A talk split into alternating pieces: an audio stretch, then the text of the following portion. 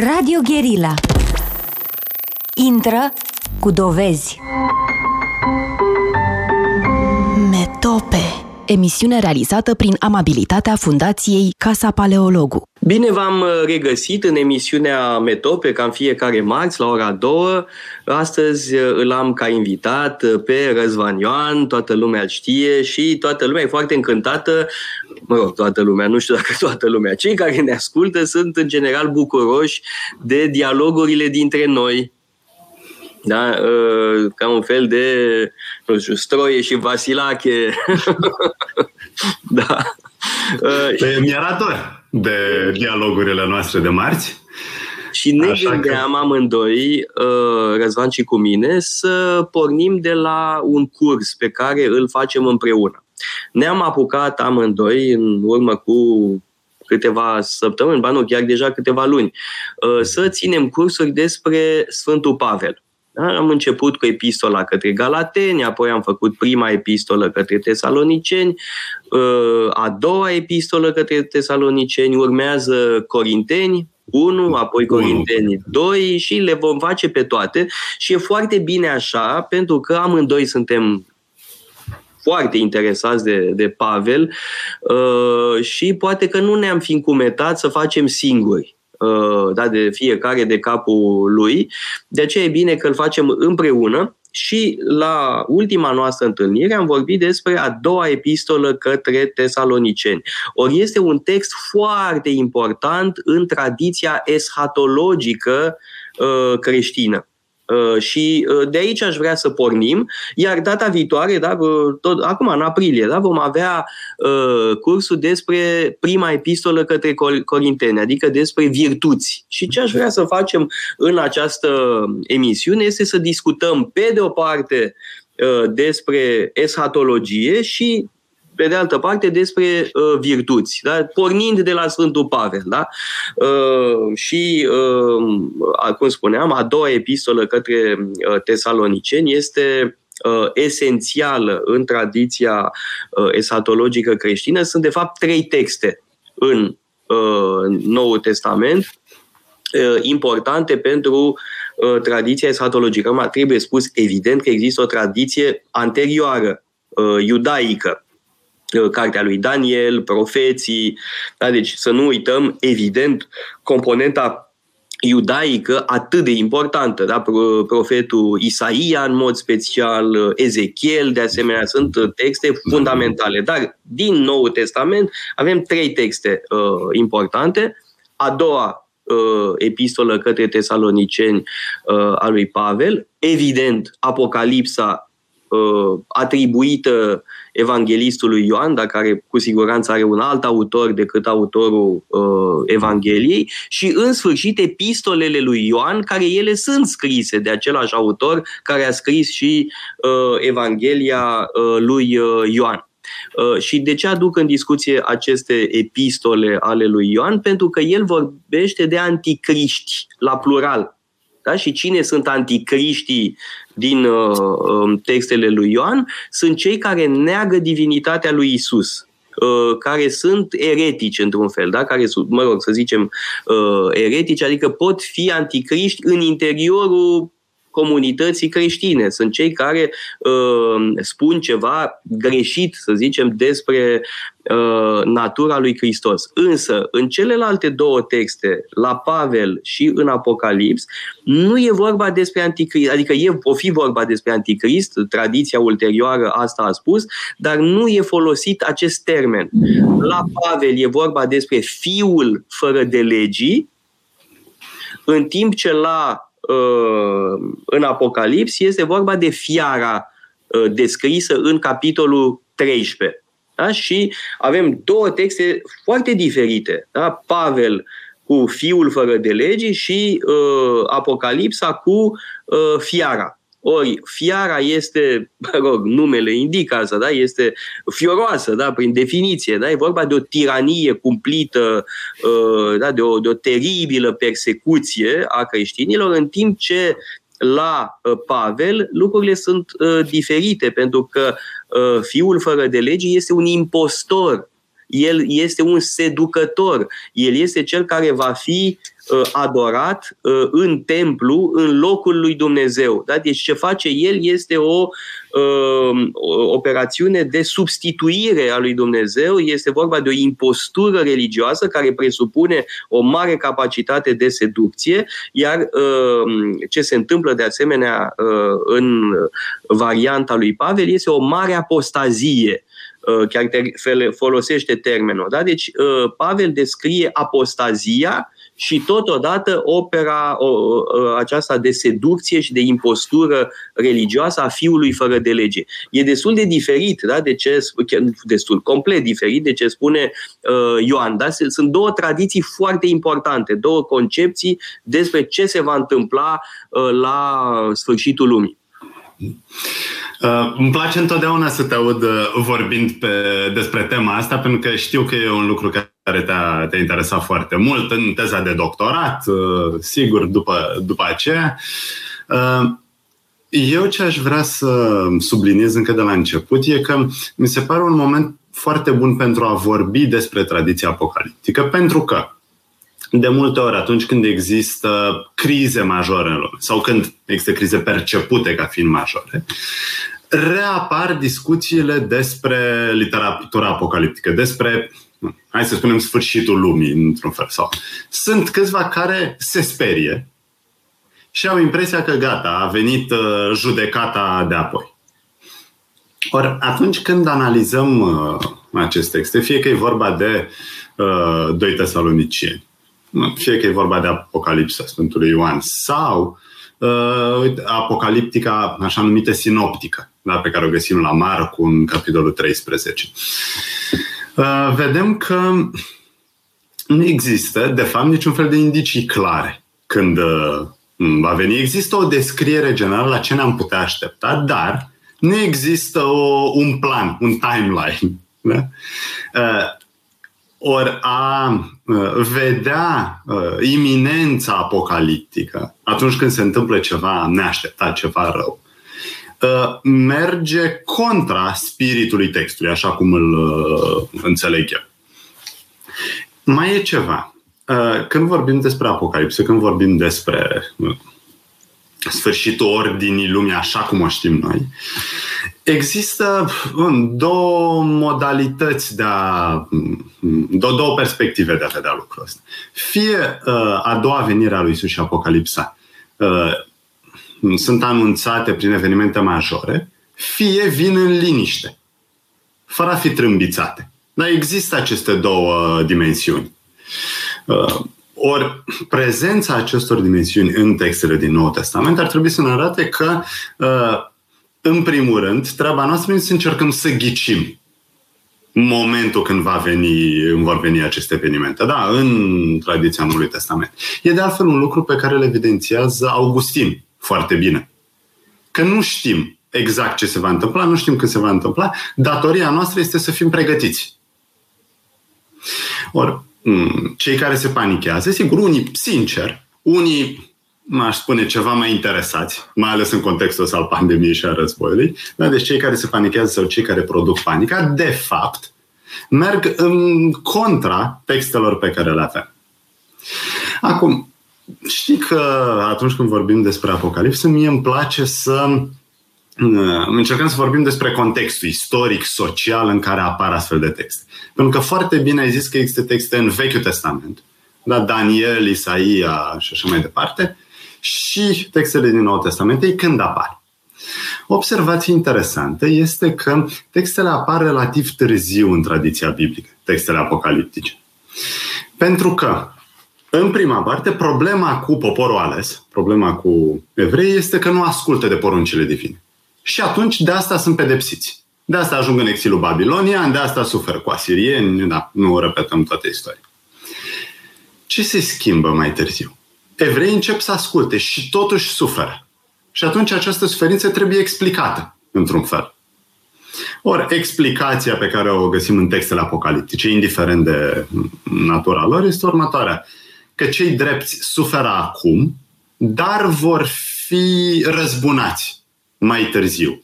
Va veni până la urmă judecata. Nu este care va la, la ultima parte din Isaia, ultima parte din Isaia, care este o adăugire târzie la textele reunite sub numele profetului Isaia și, evident, la Daniel. Astea sunt textele pe care bănuiesc că le ai în vedere, plus mai e, o alt, mai e și altă, mai e literatură apocaliptică uh, iudaică care n-a fost inclusă în canonul uh, biblic. Da. Și se întâmplă, apar în textele uh, de acest gen, că e un gen literar, uh, apar trei dualisme. Uh, dacă sunt prezente aceste trei dualisme, atunci probabil avem de-a face cu un text apocaliptic. Pe de o parte avem un dualism etic între cei buni și cei răi. Cei buni care de obicei sunt puțini și cei răi care asupresc și trebuie să vină în ziua judecății, a doua venire a lui Iisus, depinde de eveniment spre textul de care vorbim, astfel încât cei buni, care sunt puțini, să nu mai sufere, să fie răzbunați. De asta nu avem foarte puține texte în natura apocaliptică scrise de romani, de exemplu, sau de greci, pentru că nu aveau nevoie. Pentru că ei aveau putere.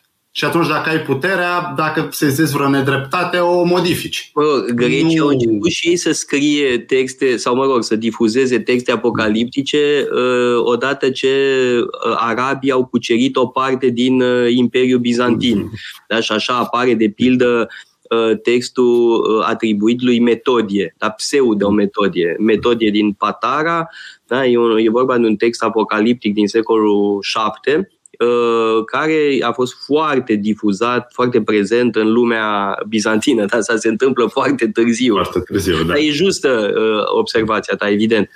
După aceea mai e un dualism între hmm, ce se întâmplă jos pe pământ și ce se întâmplă sus. Există, bineînțeles, o corespondență. Te vedem asta la Daniel. Cartea lui și la Daniel. Ezechiel deja. Da cu uh, evenimentele de pe pământ, luptele de pe pământ, conflictul major uh, apocaliptic, uh, are o corespondență în ce lupta dintre forțele binelui și forțele răului. Sau, mă, la Daniel, nu fiecare uh, țară are un înger.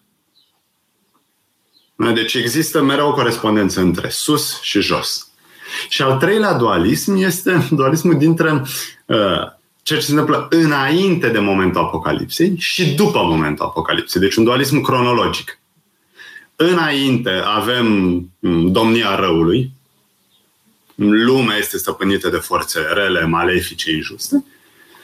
După momentul apocaliptic, lupta finală, Armagedonul, Parusia, avem o lume dreaptă. Deci, de fapt, apocalipsa nu înseamnă distrugerea lumii, ci reformarea lumii. Bun, apocal...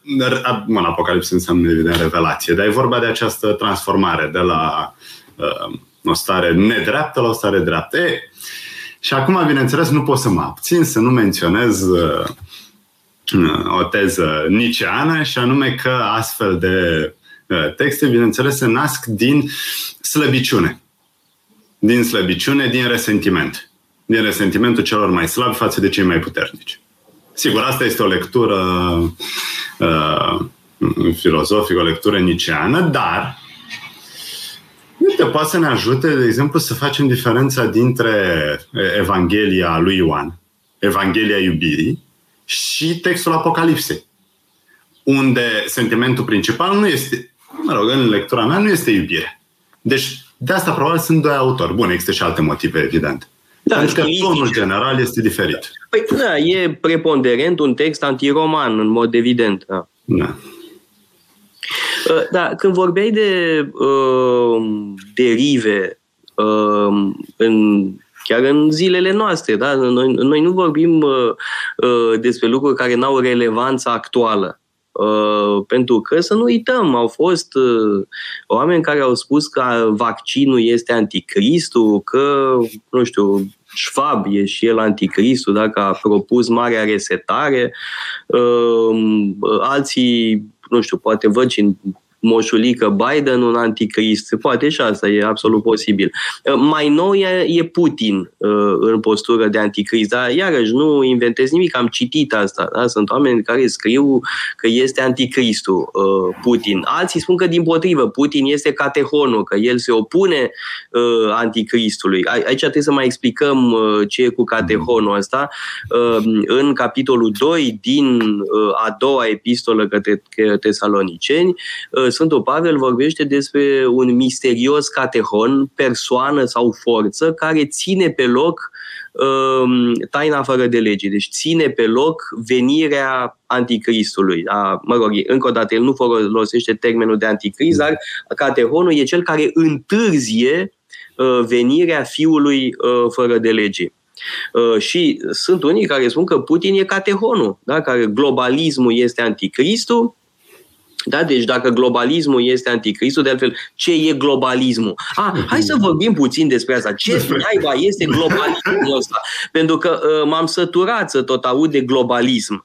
Uh, și în lectura mea există uh, două lucruri diferite. Există globalismul ca iluzie a globalizării fericite, că globalizarea nu are decât părți pozitive, ce minunat, vor dispărea frontierele, vor dispărea națiunile, vor dispărea uh, prejudecățile învechite și lumea va fi fericită. E o prostie, evident, este o iluzie, e un fel de muzicuță care acompaniază fenomenul globalizării. Uh, da? Deci, uh, ăsta este un aspect. Pe un alt aspect este realitatea unor probleme globale de încălzirea uh, planetei este o problemă globală. E o problemă globală care ne privește pe toți.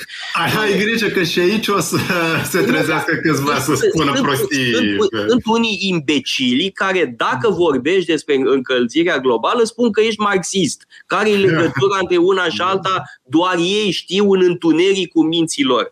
Și mai este, în sfârșit, globalismul ca fantasmă. De fapt, este un nume de cod Uh, pentru vechea conspirație a înțelepților din Sion. Este adesea, nu totdeauna, dar adesea, o formă mascată de, anti, uh, de antisemitism. O, și e vorba de, de, de fantasma unei conspirații. Da? Când vorbește, uh, nu știu, un lavric de pildă, poate chiar și neamțul sau alții, când vorbește despre globalism, ei au în minte chestia asta, o conspirație care vrea să distrugă uh, tradiții, națiuni, religii, tot, da? ca să uh, pună mâna una pe planetă, uh, mă rog, uh, da. un grup de forțe obscure. Da? Deci asta au în cap genul ăsta de extremiști. Da? Ideea că e vorba de o conspirație globală, uh, o critică rezonabilă a globalismului pune accentul pe faptul că e o iluzie. Tot ce s-a întâmplat în ultimii ani arată că globalismul e o iluzie. Am avut pandemia, păi asta ne arată că globalizarea nu are doar părți bune. Uh, imediat statele au închis frontierele sau foarte multe state au închis frontierele. Păi cum rămâne cu globalismul da. în uh, contextul ăsta? Da? da Reacția fel... imediată. Uh, ce vedem în Ucraina, de asemenea, oamenii ăia mor pentru țara lor, da? Uh, cum a dispărut națiunea? Din potrivă, uh, națiunea mm. este o realitate foarte vie a uh, lumii în care trăim. Da? Deci există un globalism iluzie și un globalism fantasmă în capul unor conspiraționiști. Mm-hmm. De altfel, cred că un instrument util este mereu atunci când auzim un cuvânt care se termină în ism, ism, globalism, conspiraționism, naționalism, întotdeauna să ne dăm seama că acel concept este unul multiplu. Este, de fapt, de, uh, un concept foarte complicat și trebuie să începem prin a da o definiție sau o serie de definiții bune. Uh, excelent uh, uh, punct uh, pe care l-ai evocat, dar trebuie să luăm o scurtă pauză publicitară ca să revenim asupra ismelor imediat după aceea. Metope, emisiune realizată prin amabilitatea Fundației Casa Paleologu. Am uh, revenit în direct în uh, emisiunea Metope împreună cu uh, Răzvan Ioan. Uh, vorbeam înainte de pauză despre globalism și ce înseamnă acest termen uh, folosit aiurea uh, în uh, zilele noastre. Uh, dar, de fapt, discuția noastră era despre satologie. Uh, de altfel, uh, în uh, mintea unora, globalismul este anticristul. Da? Uh, de altfel, uh, sunt unii care o spun cât se poate declar. Sorin Lavric a zis, globalismul e anticristul și aur este catehonul. Uh, este de un comic fabulos, are, are, are foarte mult haz, deci e, cred că este cel mai comic din ultima vreme. Da? E, e nemai Este m-am prăpădit când am ascultat această mm. înregistrare. Ai dat câteva nume de oameni care, din păcate, Uh, fac rabat de la orice fel de logică, de nuanțare conceptuală. E mare păcat, sigur. Uh, ar trebui să fie doar ridicol. Asta s-ar întâmpla în normal. Ar trebui pur și simplu să fie ridicol, să fie excluși din orice mm, viață politică importantă. Este că n-ai cum să-i îi votează lumea. Da, uh, sigur. Da. Însă, uh, să revenim la discuții mai serioase. identificările anticristului, pentru că în decursul istoriei uh, lucrul ăsta s-a întâmplat de nenumărate ori. Deci de nenumărate ori au existat identificări ale anticristului. Uh, că a fost papa, că a fost împăratul Friedrich al II-lea, că a fost, uh, uh, nu știu, țarul. Da, de exemplu, în viziunea vechilor credincioși din Rusia, rascolnicii, considerau că țarul este anticristul da? că uh, Rusia este o, condusă de o succesiune de anticriști de la Petru cel Mare încoace. Da? Deci uh, sunt foarte frecvente uh, aceste identificări și asta tocmai trebuie să ne facă rezervați, da? să da. ne dăm seama că a spune că vaccinul e anticristul sau că George Schwab este anticristul sau că Putin e anticristul sau mai știu eu ce, sau că globalismul e anticristul, e foarte periculos. Da? Este e o pantă Uh, extrem de alunecoasă, uh, care poate, uh, de-al minte, uneori produce dezastre. Pentru că au fost dezastre în decursul timpului. Da? Când gândirea de tipul ăsta, apocaliptismul scăpat de sub control, poate produce monștri și poate produce catastrofe sociale. Mari de tot. Da? Sigur. Să ne aducem aminte în momentul reformei, reformatorii religioși spuneau că papa este anticristul. Asta doar pentru că anumiți catolici să spună că de fapt Luther și Calvin sunt anticristul. E, e de fapt foarte amuzant că e Uh, genul ăla de joc între copii, batu, batu, batu, doar că aici consecințele au fost evident uh, Da, am tragice. impresia, aici trebuie uh, evident adus dus o discuție mai amplă. În viziunea catolică, Luther și Calvin nu erau anticristul, ci niște anticriști.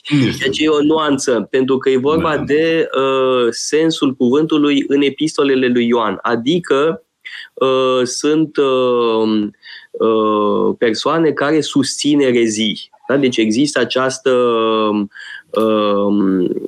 cum să spun, interpretare a uh, anticriștilor ca fiind eretici. Uh, și cred că în sensul ăsta uh, da. vorbea, vorbea Biserica Catolică de Luther și Calvin și alți reformatori ca fiind anticriști. În timp ce în viziunea uh, protestantă radicală, uh, papalitatea este anticristică în esența ei. Mm. Uh, e, e, cred, o nuanță importantă. De-al minte, această temă a papalității anticristice o regăsim și în uh, spațiul ortodox rus. Atenție, foarte important. În spațiul ortodox rus, nu la noi. Însă în uh, Rusia există imaginea papei ca anticristori uh, între literatura protestantă și cea ortodoxă există o comunicare pe această uh, temă. De altfel, asta poate că ne explică uh, indirect uh, uh figura marelui închizitor la Dostoevski. Mm-hmm. Da? Când spune uh, Mâșchin, Mâșchin în, faimo- în Idiotul, da? că în faimoasa lui uh, perorație uh, în salonul uh, familiei Epanșin, când spune Mâșchin că Biserica Catolică e anticristul. La asta se referă, da? Deci vine din această tradiție rusească, tradiție rusească ce a preluat o idee din literatura anticatolică protestantă. Hmm. Uh, cred că ar fi util, după ce am vorbit despre mm, anticrist, posibile identificări, da, sigur, de fapt, eu cred că orice identificare este pur și simplu eronată. Poate ar fi bine să vorbim despre Catehon. Despre această figură care se regăsește în capitolul 2 din 2 Tesalonicieni. Este o forță sau figură pentru că odată este un participiu neutru, odată masculin, forță sau persoană care restrânge forța, împiedică apariția fiului fără de legi. Și și aici avem tot felul de încercări de-a lungul istoriei de a ne da seama ce înseamnă noțiunea asta. Da, eu am uh, scris exact despre asta în teza mea de doctorat. Am încercat o tipologie, am propus o tipologie a catehonului, uh, catehonul ca forță, Uh, deci catehonul impersonal, catehonul personal, că există și varianta catehonului personal, când o anumită persoană um, împiedic sau întârzie venirea anticristului, apoi există catehonul politic, catehonul spiritual, uh, ce înseamnă catehonul politic? Imperiul, Bizan- Imperiul Roman, Roma. Da? de pildă. Uh, Moscova a treia Romă, Uh, deși acolo ar fi de făcut niște nuanțări, uh, pentru că de fapt e un catehon spiritual uh, în pofida aparențelor. Da? Și, de asemenea, catehonul spiritual este, nu știu, rugăciunea celor drepți, mhm. poate să fie Uh, monahismul uh, care întârzie uh, venirea fiului fără de lege și așa mai departe. Da? Deci există um, o tipologie sau am propus eu o tipologie a catehonului personal, impersonal, politic, spiritual. Și, de fapt, a treia Romă, așa se explică. Da? Ideea de a treia Romă în uh, Rusia, de fapt, nu se chema încă Rusia, Moscovia, da? era uh, Moscova a treia Romă, e uh, o interpretare a uh, epistolei uh, lui Pavel cuplată cu Daniel. Da? Deci uh, combini uh, cartea lui Daniel cu epistola a doua către tesaloniceni și îți dă uh, ca rezultat a treia Romă, care însă n-a jucat un rol atât de important până târziu. Ă, ă, termenul este folosit o singură dată, în 1589, în momentul insta- ă, creării Patriarhatului de Moscova. Uh, și după aia dispare complet referința la a treia Romă și reapare în secolul XIX pentru un context cu totul diferit. Pentru că la Filotei nu era vorba de imperialism. A treia Romă nu înseamnă imperialism. Trebuie repetat lucrul ăsta. Nu asta înseamnă la uh, Filotei. Sigur că mai târziu, în secolul XIX, la Dostoevski, de pildă, da? în articolele lui Dostoevski, uh, din jurnalul unui scriitor, a treia Romă este interpretată într-un sens expansionist, imperialist. Uh, a treia Romă înseamnă că Rusia are vocația să cucerească Constantinopolul. Asta înțelege Dostoevski. E cu totul altceva decât ce spunea uh, Filotei din Pscov. Nu are niciun fel de legătură. E, e fascinant uh, de-al minte. Da? Deci, uh, Catehonul uh, e uh, o, un mare mister, uh, da? ce înseamnă exact, uh, da? ce anume desemnează uh, noțiunea de catehon. Uh, în decursul timpului au fost, cum spuneai, foarte multe interpretări, totuși interpretarea dominantă la uh, părinții bisericii, cu excepția lui Augustin, de pildă, dar, mă rog, interpretarea dominantă este că uh, Imperiul Roman face oficiu de catehon. Mm. Asta e interpretarea dominantă și are o logică. Pentru că dacă e vorba de taina fără de legii, Imperiul Roman ca ordine legală se opune uh, manifestării uh, fără de lege, anomiei. Deci asta e logica. Da? Și are o noimă, evident că da. Ideea că Imperiul Roman este acest uh, misterios uh, catehon. Da, în uh, Imperiul Roman uh, când se termină? Da? Uh, se termină odată cu uh, sfârșitul Sfântului Imperiu Roman de națiune germanică Uh, în vremea lui Napoleon sau se transformă în altceva. Uh, pe filieră rusă poți să spui că până în 1917 există uh, Imperiul Roman odată cu, mă rog, cu, cu mm. Nicolae al II-lea, da? deci când anume se termină da. Imperiul. Da? Și nu e evident cu tradițiile din Orient și din Occident, mm. lucrurile sunt ceva mai greu de conciliat Până la urmă, ce spune Augustin nu este minamente rezonabil. Domnule, nu știm. A, Apostolul Pavel, sigur, credincioșii în Tesalonic știau. Noi nu mai știm, Așa că hai să ne ocupăm de alte lucruri. De exemplu, despre virtuți, virtuțile teologale, virtuțile cardinale. Noi, sigur, putem spune că Atehonul este planul divin, e Sfântul Duh. Uite, apare și interpretarea asta, inclusiv la Heidegger. Sigur, sunt uh, multe variante, dar uh, vezi, în ultimul timp au început să-mi placă foarte mult soluțiile mici, micromanagement și să nu mai gândim la probleme de astea foarte largi, foarte vaste, la care oricum nu avem o rezolvare clară. Dar ce este catehonul, ce este anticristul, când se întâmplă la Armagedon? Habar nu avem și nici nu putem să ne dăm seama. Hai să ne cultivăm grădina, asta este mult mai util. Hai să vedem... Aha, și așa vrei tu să trecem la epistola către Corinteni. Da, la virtuți în general. Uite, la, la Uh, să vorbim despre curaj, dacă vrei. Sigur, curajul este una dintre virtuți și avem nevoie de curaj în momentele astea. Uh, sigur, ucrainenii dau dovadă de curaj pe câmpul de luptă, dau dovadă de curaj în tot ce fac. Dar noi ce facem? Pentru că noi suntem pe margine, evident nu suntem, slavă Domnului, implicați direct, dar am văzut tot felul de uh, oameni, oameni apropiați care își pierd capul. Care pot fi speriați pe bună dreptate. E, aici mi se da, pare că avem... de reacții absurde, da? Oameni care cumpără nu știu câte baxuri de ulei. E Sau de pastile de iod. Da. Uh, după aia mai sunt alții care își fac pașapoartele acum repede ca să fugă din țară, ne dându-și seama că dacă se ajunge la război, uh, ei n-au unde să fugă decât în țări NATO. Iar țările NATO îi vor întoarce în România.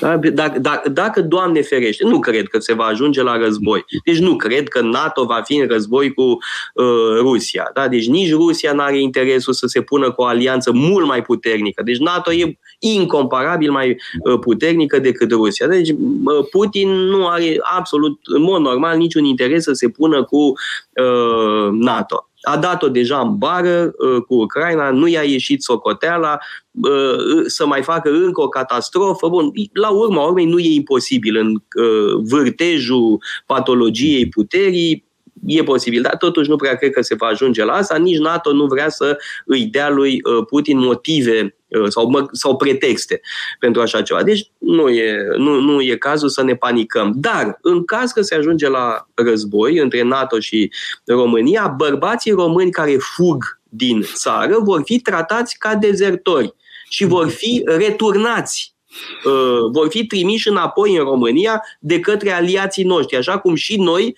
vom trimite înapoi mm. pe cei care fug la noi. La noi nu o să fugă nimeni. Uh, da? Însă e limpede. Nu, nu, numai niște idioți își pot imagina că dacă fug din România au rezolvat problema. Uh, nu, n-au rezolvat. Poate de asta își iau pașapoarte să fugă în afara țărilor NATO. Uh, unde nu, în America de Sud. În America de Sud. Ei bine, dacă fug până în America de Sud, dacă cer azil politic în Venezuela, uh, sigur că da, au o șansă. Uh, dar este o copilărie să-ți imaginezi că dacă pleci din România, ai scăpat de, de obligațiile militare. În cazul că, atenție, totuși, în cazul că se aplică pentru că da. nu, nu tuturor bărbaților li se poate aplica această obligație. Noi avem o mare problemă de-al sunt singurul candidat din 2019 care a vorbit despre asta. Am și spus, în contextul internațional atât de grav, în contextul în care Rusia reprezintă o amenințare, trebuie să introducem serviciu militar. Am spus-o. Și unii uh, proști care se credeau deștepți au râs de mine că, uite, paleologul uh, vorbește despre armată. Vai, ce caragios e paleologul. Ei, cine râde mai bine? Mă rog, eu nu vine să râd deloc. Am avut dreptate, 100% dreptate. Tot ce mm. se întâmplă acum îmi dă dreptate este nevoie de uh, o formă. Atenție, eu nu spun uh, serviciu militar ca înainte de 89. Nu se po- mă rog, nu înainte de 89, de fapt a fost abolit ceva mai uh, târziu. Nu, nu, nu despre asta e vorba, dar să ai o minimă pregătire, să știi ce să faci în momente uh, critice, ce anume să faci. Da? Și nu doar bărbații, bărbații și femeile, eu sunt din punctul ăsta de vedere, uh, cum să spun, pentru mine egalitate totală, sunt platonician. Da? Platon, legile. Da? Bărbații și femeile sunt la fel uh, în foarte multe privințe. Da? Deci femeile nu au uh, o inferioritate fizică, uh, intelectuală, morală, care să le uh, scoată în afara discuției. Da? Deci e vorba de o, un antrenament minimal, da? să știi uh, lucruri de bază. Noi nu știm lucruri de bază uh, pentru uh, situații de urgență sau uh, situații de, de criză. Da? Și, păi, stai un pic, toate. Deci nu numai că ai avut dreptate, dar mai și spui treaba asta. Pe cum te aștepți să fi votat? Da, e adevărat. Când ai dreptate, nu te simpatizează nimeni și mai da. cu seamă când aduci aminte da, exact, că am avut dreptate. Da, da, eu da. știu că, din păcate, sunt în cazul Casandrei. Da?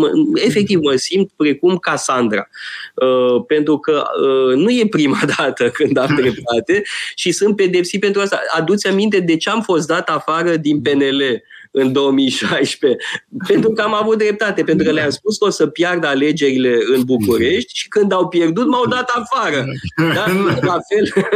Să te înveți minte.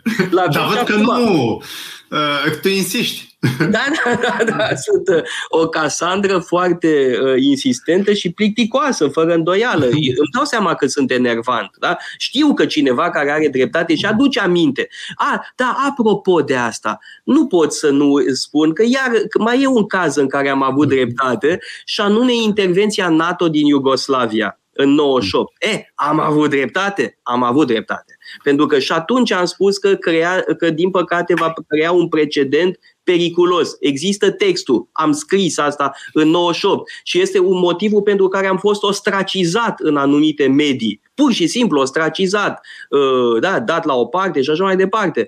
Uh, însă, acum pot să spun uh, cu mândrie, știu cu mândrie enervantă, că am avut dreptate și atunci și în 98 în privința intervenției NATO din uh, Iugoslavia. Vezi că îmi agravez cazul. Da? da. Deci, da. Mă rog, acolo știi cu intervenția din Iugoslavia eu aș nuanța un pic. A, sigur că da.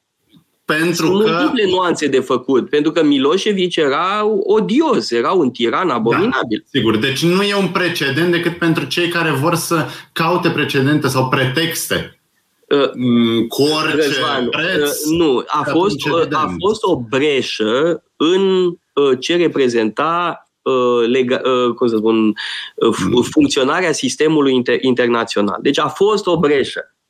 A și mai e ceva creș... nou ne-a convenit, de fapt. Da. da, noi am profitat de lucrul ăsta pentru că așa am putut să intrăm în NATO uh, peste, câți, da. uh, peste câțiva ani. Însă sunt două breșe pe care le-au făcut americanii și le-am criticat pe fiecare la atunci. Uh, intervenția NATO uh, din uh, Iugoslavia, și, evident, mult mai grav, uh, The Alliance of the Willing, nici măcar NATO, ci mm. Alianța mm-hmm. uh, mă rog, prietenilor Americii în Irak. Asta este o a doua uh, breșă gravă. Iarăși, Saddam Hussein, evident, era un tiran. Adică nu se compară situațiile. Nu, nu, nu, nu se compară, dar e vorba de uh, o breșă pe care acum o folosește Putin. Sigur că o folosește în mod cinic, o folosește cu rea credință, uh, o folosește ca să facă ceva abominabil. Uh, uh, americanii nu au făcut nicăieri așa ceva,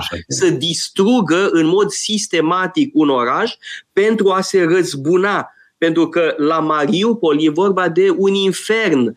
La Mariupol rușii au bombardat ca să distrugă orașul. Au bombardat școli, au bombardat spitale, au bombardat teatre, au bombardat totul din dorință de răzbunare. De ce? Pentru că în 2014 au încercat să cucerească orașul și n-au reușit.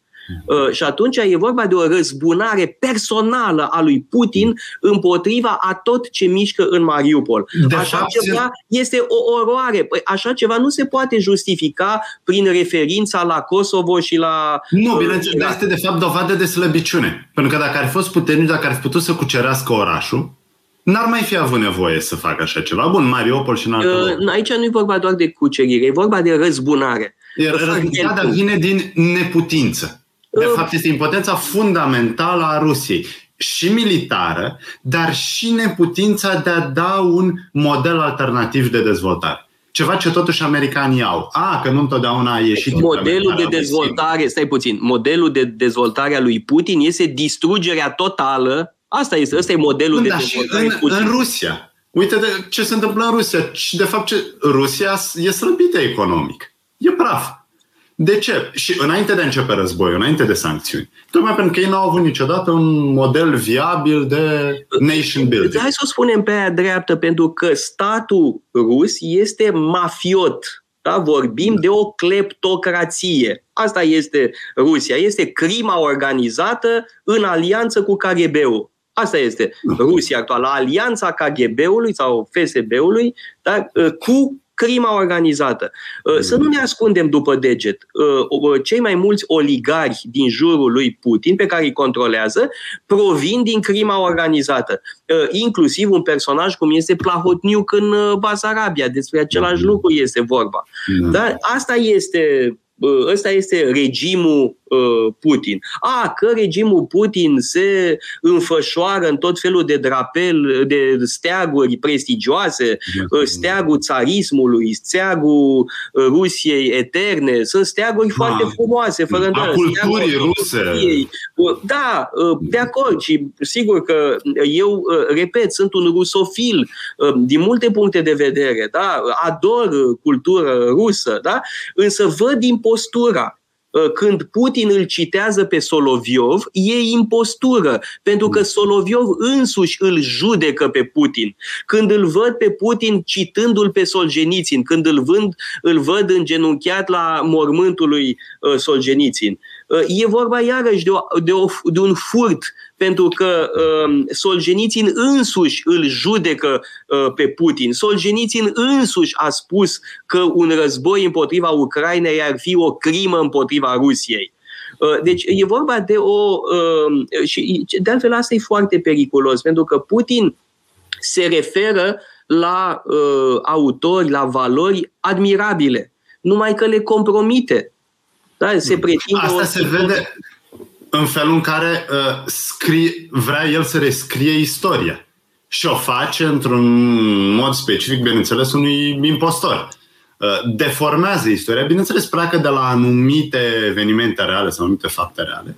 Le dă o interpretare care n-ar funcționa niciodată, n-ar fi pasabil niciodată într-un mediu serios, un mediu academic serios. Dar, pentru că la el istoria nu se face cărui tip de gândire Da, tu respectat. te referi la două articole uh, pe care le-a publicat uh, Putin. A scris un articol uh, despre evenimentele din 1939 în, în, în 2019 da, a publicat un articol lung în care justifică tratatul Ribbentrop-Molotov. Da? Spune că Uniunea Sovietică avea perfectă dreptate, că de vină erau britanicii și francezii pentru că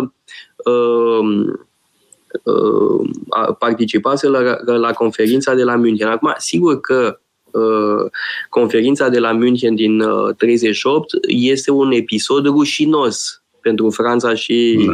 Marea Britanie. Într-adevăr, faptul că au cumpărat pacea. Încă un an de relativă liniște uh, pe spinarea Cehoslovaciei. Însă, uh, asta nu justifică sub nicio formă pactul Ribbentrop-Molotov și ce a făcut Stalin ulterior, că e vorba de Uh, cucerirea celeilalte jumătăți din Polonia, de masacrarea elitelor poloneze, da? Uh, Katyn, da? Tot, oroarea de la Katyn, aia e făcută de uh, Stalin. Deci Putin justifică ceea ce nu poate fi justificat sub nicio formă. Asta e unul. Și doi, celălalt articol publicat anul trecut, în care spune că Ucraina nu există. Uh, numai că, știi, uh, tu ai ținut cursuri despre Descartes, da? Uh, formula uh, faimoasă o știe toată lumea. Je pense, donc j'existe. Cogito ergo sum. Uh, ucrainenii poate să spună uh, uh, je rezist, donc j'existe.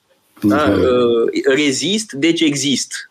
Da? Asta este, uh, cred, cea mai bună demonstrație că Putin fantasmează, dacă pur și simplu spune lucruri care nu sunt susținute de realitate și care l-au dus la această politică dezastroasă.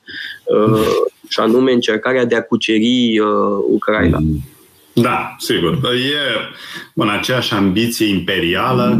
Uh, mă gândesc la cartea Hannah Arendt, despre care am și ținut un curs acum ceva timp, uh, cum argument, esența argumentului său este că un uh, regim totalitar, cum e cel nazist sau cum este cel sovietic sub Stalin, are ca esență, ca motor principal imperialism.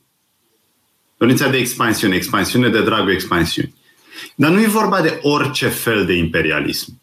Pentru că, sigur, avem imperialism, avem colonialism în Marea Britanie, în Franța, sigur, dar acolo nu s-au născut uh, regimuri totalitare.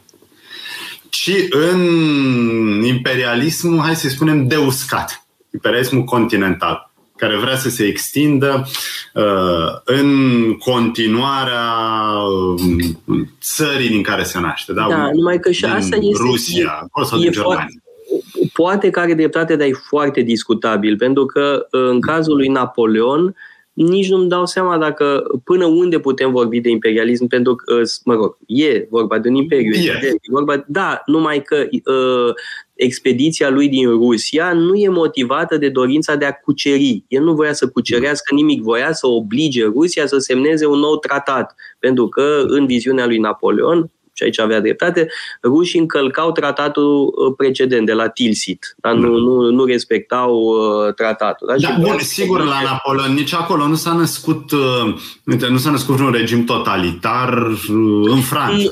Uh, nu, dar, Franța. dar, dar e foarte interesant un lucru. Uh, Bun, sigur că este un, mă rog, un regim uh, autoritar în care presa era controlată și așa mai departe. Dar nu se compară cu... Dar există două texte extraordinare scrise de Benjamin Constant, euh, de l'esprit de conquête și de l'usurpation. Și sunt două texte care, după părerea mea, descriu mai bine decât Hannah Arendt fenomenul totalitar.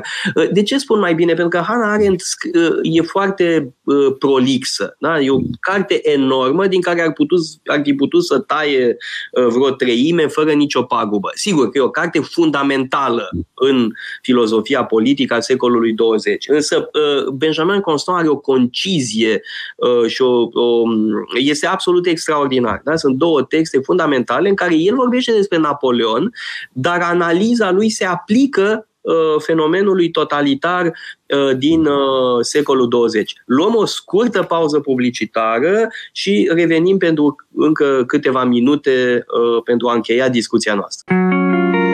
Metope Emisiune realizată prin amabilitatea Fundației Casa Paleologu. Am revenit în emisiunea Metope împreună cu Răzvan Ioan și discutam înainte de pauză despre legătura pe care o uh, stabilește Hannah Arendt între totalitarism și imperialism, mai exact imperialismul continental.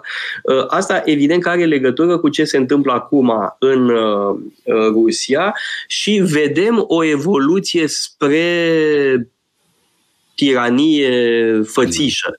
Poate că, evident. E, poate că nu e uh, chiar totalitarism, e mult spus nu. totalitarism, însă ce se întâmplă e incredibil, adică uh, sunt arestați oameni de pe stradă, uh, au fost, nu știu, deja, nici nu mai știu câte mii sau zeci de mii de arestări, Uh, Navalny a mai primit încă 9 ani uh, de uh, închisoare, a fost arestat o măicuță pentru că avea o pancartă pe care era un citat din, din fericiri fericiți făcătorii de pace. Acum ce o să facă? O să schimbe, cum să spun, slujba o să schi- va trebui cenzurată uh, Evanghelia lui Matei? Da, răspunsul e da. nu înțeleg ce de miră. da.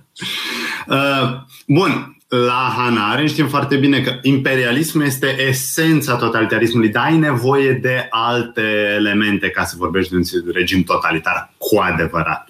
Ai nevoie de o anumită ideologie, care să explice trecutul, prezentul și viitorul, plecând de la o idee simplă. Putinismul explică prezentul, trecutul. Bun, nu e nici uh, mar marxism-leninism, nu e nici uh, Mein Kampf, uh, ai nevoie de ură, ura față de un grup, sigur, aici oh. ai nevoie de un conducător, un Führer. Ia, iarăși să știi că până acum avem toate elementele. Da, si, și de, evident, de controlul tehnologic asupra populației. A, avem Posibil și doar într-o lume modernă, da.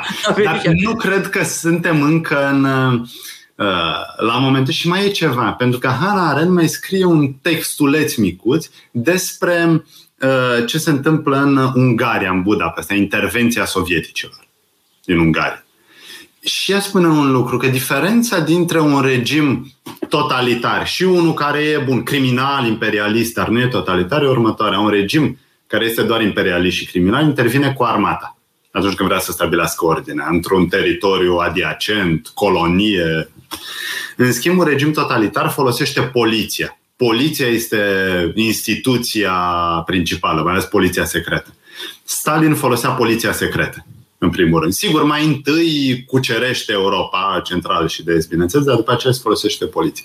În momentul în care sovieticii, cu Rușciov și mai încolo, încep să folosească armata, avem de-a face cu o anumită diluare a totalitarismului. Da, eu nu Discutabil sunt, dacă nu, se nu sunt convins susține. de asta, pentru că, de fapt, rolul central îl va juca KGB-ul condus de Andropov. Uh, în, um, în Ungaria. Da? Deci ai o primă fază de operațiune militară și apoi rezolvă totul care e da, mm. La fel făcea și Hitler. Întâi Wehrmachtul cucerea și după aia venea SS-ul și lichida mm. tot ce se putea lichida. Bun, Din da, pentru că... de vedere e la fel. Uh, aș spune totuși că intervenția din Ungaria deja marchează o tranziție, o Posibil. anumită relaxare în uh, gândirea totalitară și Iarăși Ei nu, stai, tranziția, despre... stai, pardon, tranziția uh, este anunțată de raportul secret al lui Hrușciov. Discursul secret, sigur, da. da. da. Uh, uite, putem compara cu ce s-a întâmplat în Hong Kong. Când China a intrat cu poliția. Primul rând, sigur, au masat trupe la graniță. De fapt, poliția s-a ocupat de... E, e China un regim totalitar? Evident că da. Bun, ne-am luat gândul de la mai călători în China cu declarația Aoleu, da, asta. Sigur da, da. s-a, Cine știe, poate să se mai relaxeze lucrurile și acolo. Oricum, ar fi de dorit. Că, da. uh, Bun, evident, ne-am dorit, așa cum ne-am dorit și în Rusia să se schimbe lucrurile, să nu mai avem dezastru pe care îl avem acum. Da, uite, ne-am luat cu vorba, n-am mai discutat despre virtuți. Despre, despre... virtuți, da. da. Uh, e, altă dată dar... vorbim despre virtuți, da. nu e uh, un capăt de țară. Uh, de ce, mă rog, virtuți? Că, într-adevăr, în Corinteni, uh, Uh, vorbește uh, Pavel despre uh, credință, speranță și iubire. Da? Și astea sunt virtuțile teologale. Da, bun. Rămâne pentru o altă dată să aprofundăm acest aspect. Oricum, curajul ucrainenilor ne impresionează pe toți. Poate că va schimba modul de gândire a unora, sper în orice caz din toată inima. Uh, mulțumesc, Răzvan, uh, pentru participarea la emisiune, mulțumesc tuturor că ne urmăriți uh, cu interes și vă dau întâlnire săptămâna viitoare, tot așa, marți, la ora 2, la Metope. Metope emisiune realizată prin amabilitatea Fundației Casa Paleologu. Radio Guerilla. Intră cu dovezi.